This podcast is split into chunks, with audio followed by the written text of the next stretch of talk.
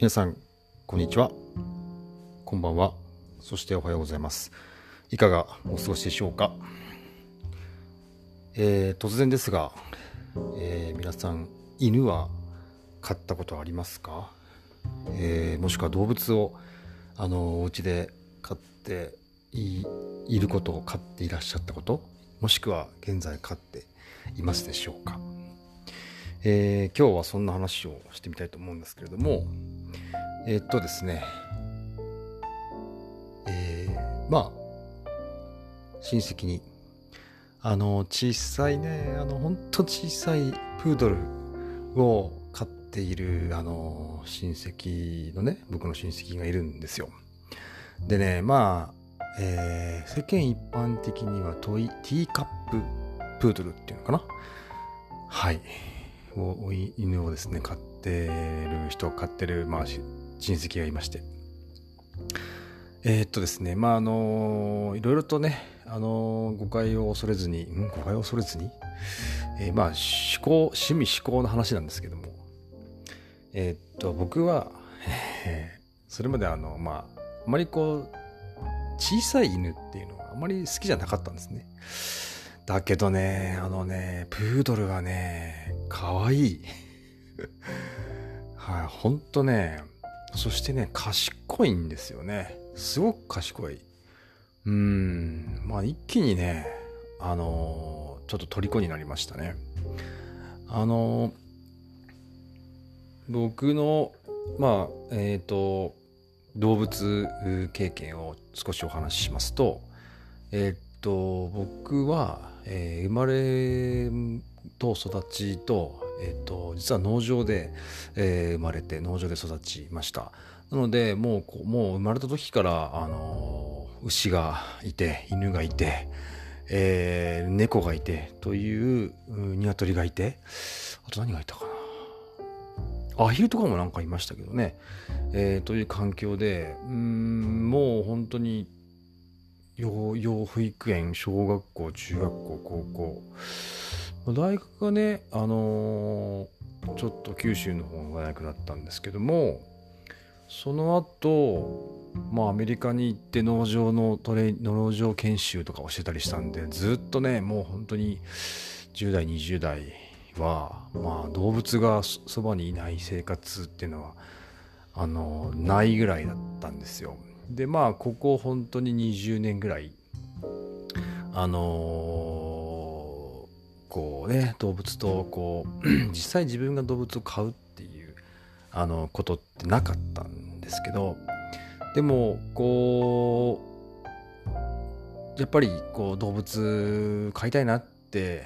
ぱり、えー、思う瞬間っていうのは結構あってあのでもねやっぱり動物飼ってしまうとこれはねあの皆さん経験があるかと思うんですがやはり旅行にね行けなかったり、えー、やっぱり病気をしたりするしね。あの動物は。あるいはね虚勢とかね。えー、とまあいろいろこうね本当にあの家族の一員と本当に言いますが本当にそうだと思いますよね。いろいろこうご飯だったりね食べるわけですよね当然ながら。でやっぱりねそういうことを考えたりあとはまあ家族ができたりするとなかなかねまあ僕の意思だけではね犬飼いたいとか言ってもねあのなかなかそういかないということもねあったんですけどまああそのね最近今僕その親戚のあのプードルのね、えー、を買ったというまあちょいちょいねあのーうちに遊びに来るんですけどまあ可愛いんですよ。でまあそのプードルちゃんがですね、えー、実はあの犬のね、えー、教室ドッグスクールに、えー、行ったということで、えー、まあそういうまあそういう話をちょっと聞きまして、えー、2ヶ月、えー、入れて、えー、いるそうで今まだね1ヶ月ん？違うなもう終わりなんだ来週ぐらいなんかねもう卒業式だということで、えっ、ー、と、昨日かな？はい。その、えー、ドッグスクール、はい。えー、場所はですね、坂田ドッグスクールとえいう、まあ、家庭犬の学校、えー、なんですけども、まあ、これ茨城県にあるんですけどもね、この坂田ドッグスクールさんは、結構有名な方で、あのー、まあ、こう、やっぱりこう警察犬とか介助犬とか介護犬とかね盲導犬とかってはあるけどそのいわゆる普通に皆さんが、えー、家で犬をね飼う時のこの指導方法とかどういうふうに飼ったらいいのいいのかっていうことをですねあの長くやもう20年ぐらいやられてる方であの笑っていいと思うとかですね結構テレビとかにも出ていらっしゃるあの方だ方みたいなんですよ。でまあねあの、まあ、僕もまああの僕もっていうかまあそんなにですねそんなこう あそこがドッグスクールなんだと思ってまあそういう見学会があってですね、えー、まあその親戚と一緒に行ったわけなんです。えー、都合何時間かな。そこにいたのはですね、まあ朝10時に行って、終わったのはですね、なんと夜の8時です。はい。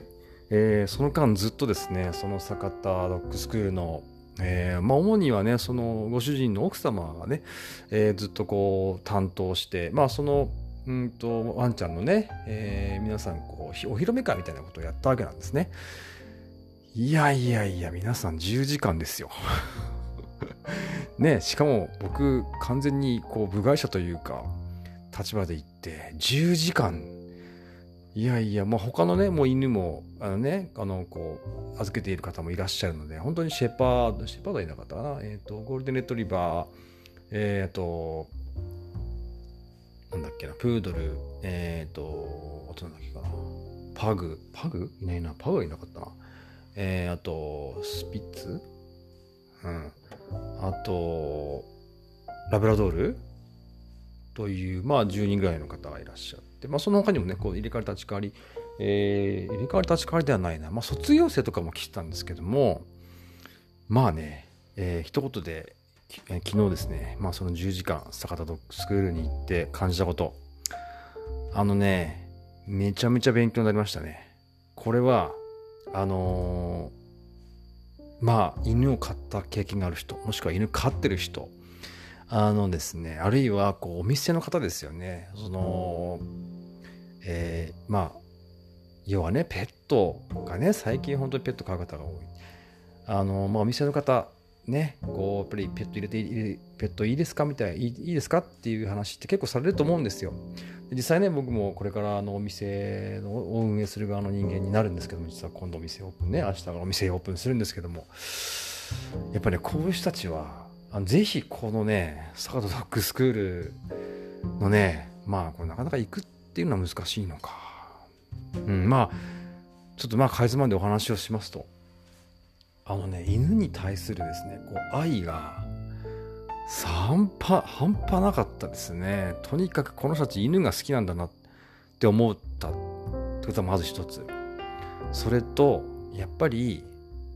やっぱりじゃないですね。犬っていうのは、まあ、今回学んだんですけど、犬っていうのは社会性がある動物なんだそうです。なので、きちっと、えっ、ー、と、まあ、指定関係っていうんですよね。その誰が上なのか、誰が自分を管理している人間なのかっていうね、え管理しているいわゆるご主人様なのかっていうのをきちっと犬に教えないと要はね犬もこうよく世間的にねよく言われるのは犬もバカな犬がいたりお利口さんの犬がいたりって言う言うと思うんですけどあれって実はないんですってあれを犬がおバカなのっていうのは飼い主さんがちゃんと教育をしてないからだそうですね。あの犬をね飼われてる方、あのビクッとしたかもしれませんが本当に、あの僕はそれをね今日この今回10時間そこにいて目の当たりに実はしました。あのちょっとねこの話をしながらちょっと鳥肌が立つぐらいなんですけどもとにかくあの犬っていうのは瞬間的にあのこう周りの状況、えー、を感知するとでこれって本当人間と一緒だなと思ったんですよ。例えばですね電車、えー、皆さん電車にね乗る時にホームに、えー、立ってます。これからね電車に乗ってどっか行く。って時のことを想像してみてほしいんですけども電車に乗る時電車電車が来ました、ね、ホームでねどう電車待ってて電車が来ました。電車のドアが開きました。電車乗りますよね。そしたら皆さんどこどうどこを見ますかという話なんですよ。んえっとあるいは乗ってる人がどう思いますかっていう話なんですよ。で乗ったらやっぱりどう人がのどう人が自分がねこれからまあ一息二息でもね、えー、乗る電車の自分の空間にどの人がいるのかって見ませんか？あるいは乗ってる人はあどういう人が乗ってくるんだろうってまあ何となしに見るわけじゃないですか。でそういうのって例えばまあそれもちょっと話をちょっと進めますとまあ例えばうんちょっとこわもてのね、えー、中年男性がいたとします。ねちょっとサングラスかけてて黒ちょっと黒っぽい服着ててねえー、ちょっとネクタイがちょっと金が入ってるネクタイとかね ちょっとなんかこうひげもなんかちょっと武将ひげだしみたいなとかそういう人が例えば34人ぐらいちょっと固まっていたらまあこれね偏見まあそういう偏見ではないんですけどもそういうイメージですよね。やっぱちょっとこうビクちょっとえちょっとなんだろうあの人たちはって思ったりすると思うんですよ。あとあるいはまあ、えー、男の人だったらば例えば女性ですよね。年頃の女性がいる。あるいは女性であればちょっとかっこいい人がいるとかね、えー、まああるいはおばあちゃんがいるとかおじいちゃんがいるとか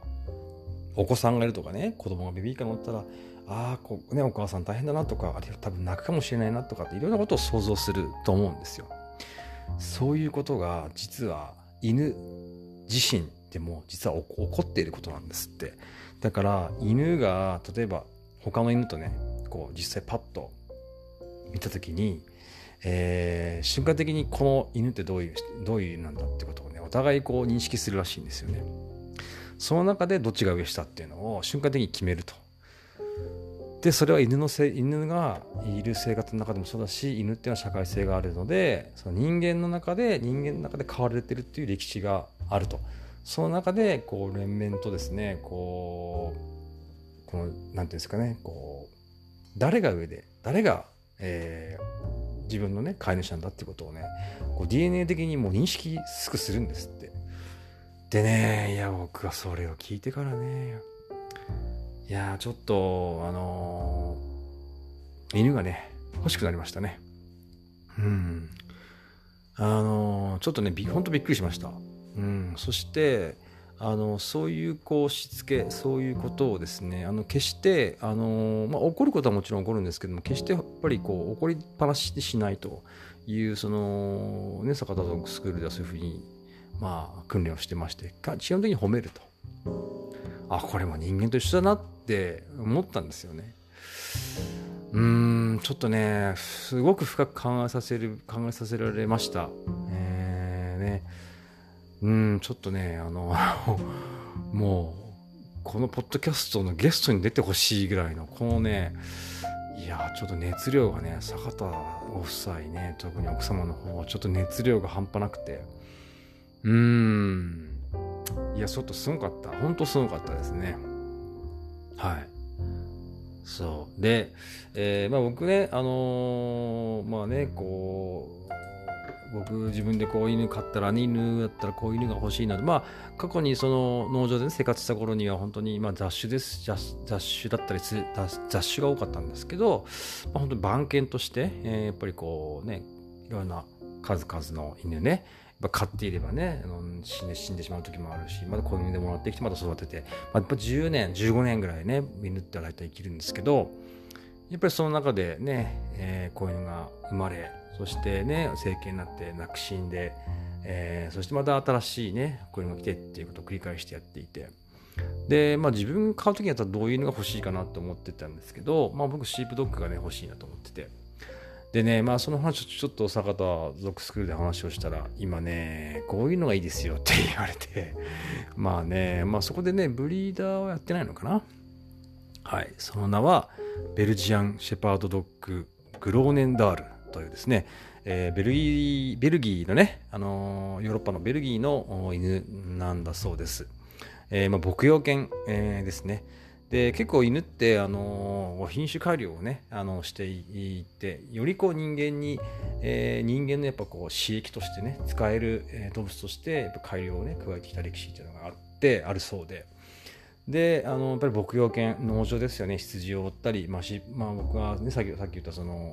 えー、ボーダーコリー、えー、ウォーキョウ犬シブドッグ、ボーダーのボーダーコリー白と黒のね、えー、すごくこう綺麗なねあの犬がいるんですけどもそれはね、まあ、イギリスかな？北洋犬なんですけどもすごくまあ聞いたらすごく神経質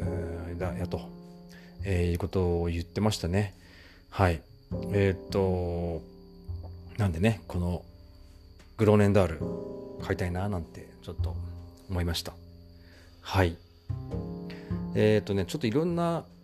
いろいろねあの今回坂田ドッグスクールでいろんなこといろんな話を聞いてもうね膝を打ちまくってましたけどほほうそうなんだって思ってました、えー、でねあの一つまあちょっとね今頭に浮かんだことでこんなことこんなことがあったんですけどもあの基本的に犬と散歩するいわゆるトレーニングする、まあ、散歩ですよねする時っていうのは必ず犬は左側にいさせるってことがもう鉄則なんだそうです。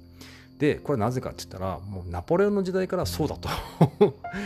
でやっぱりこう犬ってのは常にこうね自分の身を守ってくれる存在というので常にこう人間として共にしていたと。でなんかそれは刀とか鉄砲とかのその持ち持ってる持ち手によってね持ち手が関係してるんじゃないかとい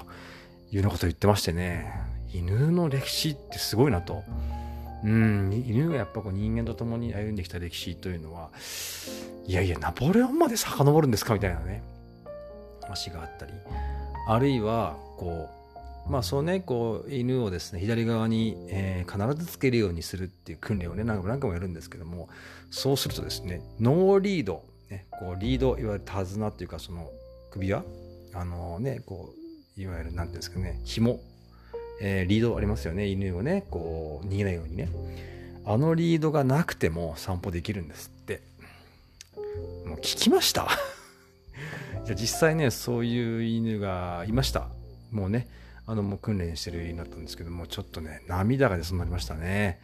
常に飼い主さんの左側そして左側の絶対前に出ない。そして遅れない、はい、で決してスパルタなスパルタナースですね。犬の訓練をしてるわけじゃないんですよ。でねその訓練をした時にしてた時にあのー、ポイントがあって犬っていうのは、えーまあ、いろんなね犬がいたんですけどもあのー、そうそうそう、まあ、ちょっと話また飛びますが犬って体格小さいね。本当にちっちゃい犬からプードルもそうですけどトイプードルもそうですけどから大きい犬までいろいろいるじゃないですか。まあセントバーナードとかもそうですけど。あれ犬って自分の体によって強い弱いって思わない生き物なんですって。すごいですよねそれって。だからトイプードルが実際グレ,、まあ、グレートグレート10とかですねセントバーナードとかに対峙する要は向き合うってことはもう普通にあるんですって。そしてセントバーナードがもう尾っぽをねこう振って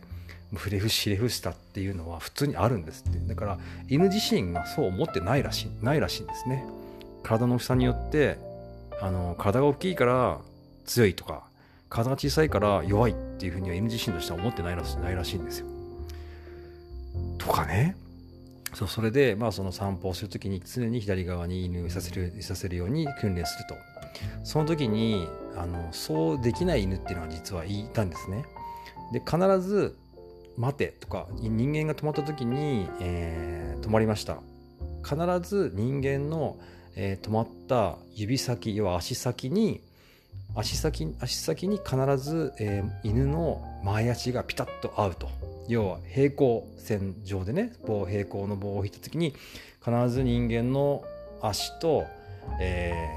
ー、犬の犬がですねこの座った時に前足が必ず合うというようにするのが一番犬と人間が要は人間が上なんだよ。人間が上というか飼い主が上なんだよ。っていうのに従ってるっていう行動の表れなんですって。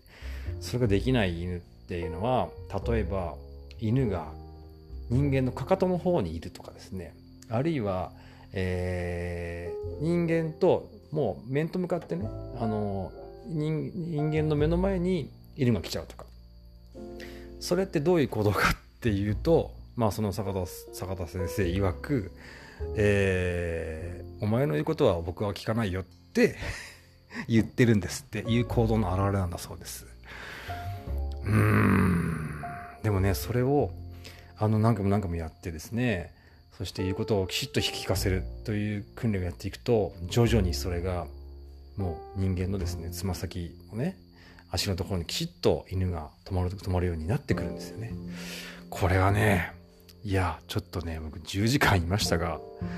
え何も関係ない僕がね親戚のあのね飼ってる犬のの学校に行って10時間行きましたけどもちょっとねマジでびっくりしました。はい。いや世の中にこんなにいる世の中にいろんな世界が、えありますが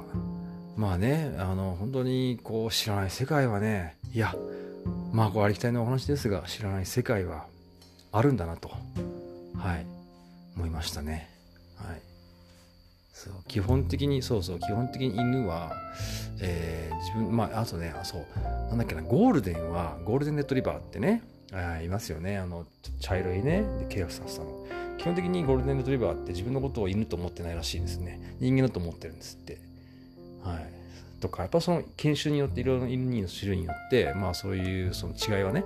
あるみたいですね。あるいはあるいはこうラブラドルレトリバーなんかはそのやっぱりこう盲導犬ですよね、えー、で使われる場合が多いのでやっぱり訓練しても、えー、自分で判断をしなきゃいけないと。例えば、えー、目の見えない人をですね道路をね散歩とか道路をねこう解除しながらやるわけ歩くわけですよ。でもその目の、ね、見えないモードあと見えない方が赤信号なのに行こうとする。でもそれを止める。っていうのはモード金楽名なわけですよね。でそういう時に犬考えるわけなんですよね。考えるっていうんですよ、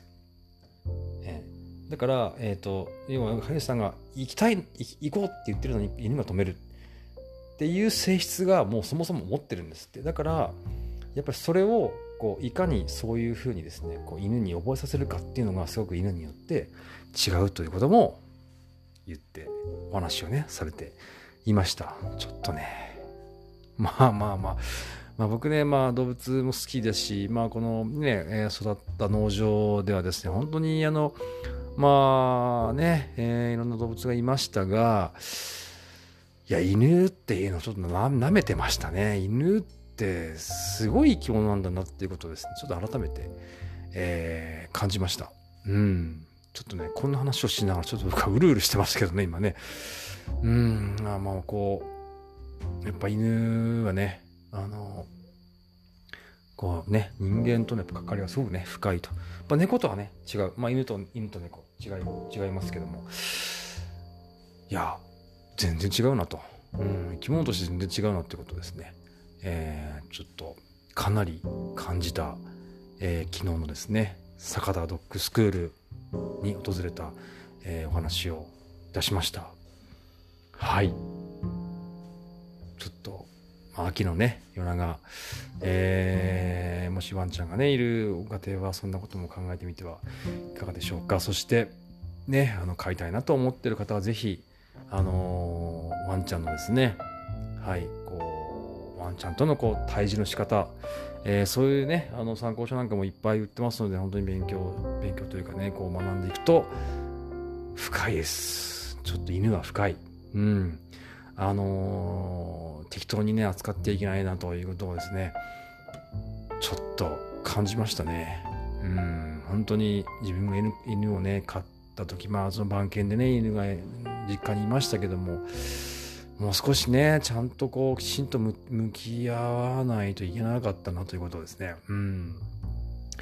感じましたね。なんかあとね、このこんなことも言ってましたね。あの犬ってこう、例えば、まあ、飼ってらっしゃる方はわかると思いますが、そういう経験された方、ことあると思うんですけども、犬って、たまにこう脱走しなくなっちゃう時ってあるんですよね、行方不明な時って。であれ何なんでそうなるかっていうと犬がですね自分の飼い自分の自分を飼ってる飼い主を飼い主だと思ってないあるいは飼い主と思いたくないと犬がもうね人間のことをもう放棄しちゃった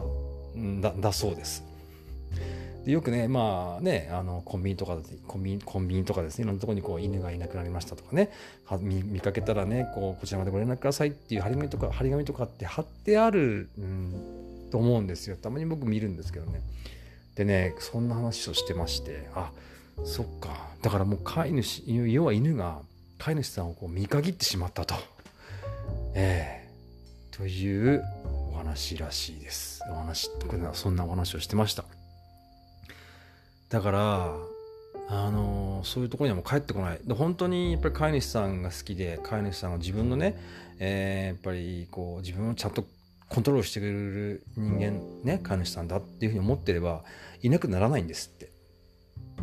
でもあこの飼い主さんは自分のことをあんまり見てないんだ。自分のこと適当に扱ってるんだ。ってなるともうかもう犬は どっか行っちゃうんですって。どっかそれはもう当然のことなんだそうです。